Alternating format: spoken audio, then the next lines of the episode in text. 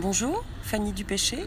Comment s'est passé le festival euh, bah bien, bien, on est content parce que parce qu'on est toujours sur euh, le, le, la préoccupation de l'émergence et de la photographie affirmée. Donc on est ravis d'accueillir deux photographes qui n'ont jamais exposé en France, Justine Jallinx et Mathias Opellaro. Euh,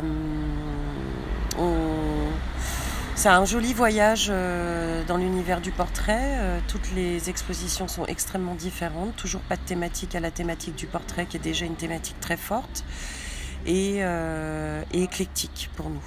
C'est très important. Et comment ça voyage entre les œuvres?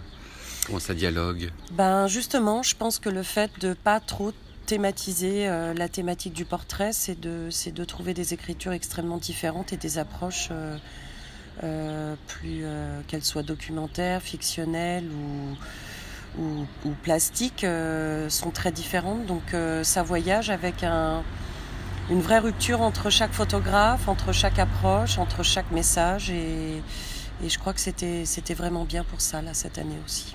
Et le rapport à la Chine? Et le rapport à la Chine, bon bah moi je trouve ça juste excellent qu'un qu'un cinglé comme, euh, comme Thomas euh, décide de rééditer 500 euh, 000 négatifs pour faire une base de données sur la Chine ordinaire et retravailler à travers des thématiques pour en faire des objets d'édition parce que c'est à la fois complètement décalé, assez beau. Euh, parfois poétique ou maladroit ou, euh, voilà, référent à une société euh, qui est la Chine, que, qu'on ne comprend pas toujours très très bien, mais qui... qu'on n'a jamais vu surtout. Qu'on n'a jamais vu, voilà. Dans l'intériorité de ce qui se passe sur le plan social, sur, mm. et qui calque quelque part le mode de consommation américain. Mm. Donc c'est ça qui est, qui est surprenant en même temps le temps que la ville s'approprie le festival, on a encore le temps d'évoluer, on a encore le temps de chercher des partenaires pour avoir un peu plus de souffle.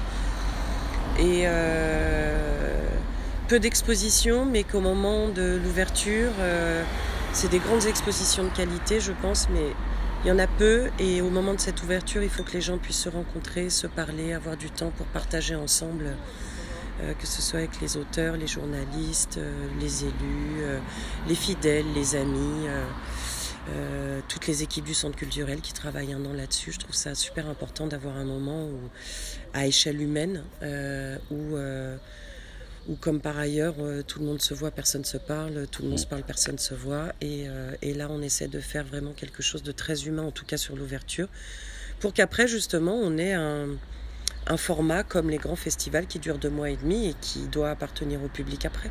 Une belle empreinte, on dirait alors. Euh, j'espère, j'espère. C'est euh, Vichy, c'est une petite ville, hein, mais, euh, mais je crois qu'on a, on est en train de, de, faire un gros, gros travail de d'approche avec le, le, territoire et les Vichysois et, et multiplier les projets pédagogiques ou participatifs peut-être et voilà D'où la teneur de la résidence de Gilles. Euh, la teneur de la résidence de Gilles, ça c'est la cinquième résidence, mais surtout et aussi euh, les portraits de famille de Karma Milop, mhm. où, euh, où, là les Vichysois s'exposent un peu plus, que, encore plus, ou sous une forme de deuxième résidence en fait. Où là ils sont, ils sont mis à l'honneur comme tous les autres en fait.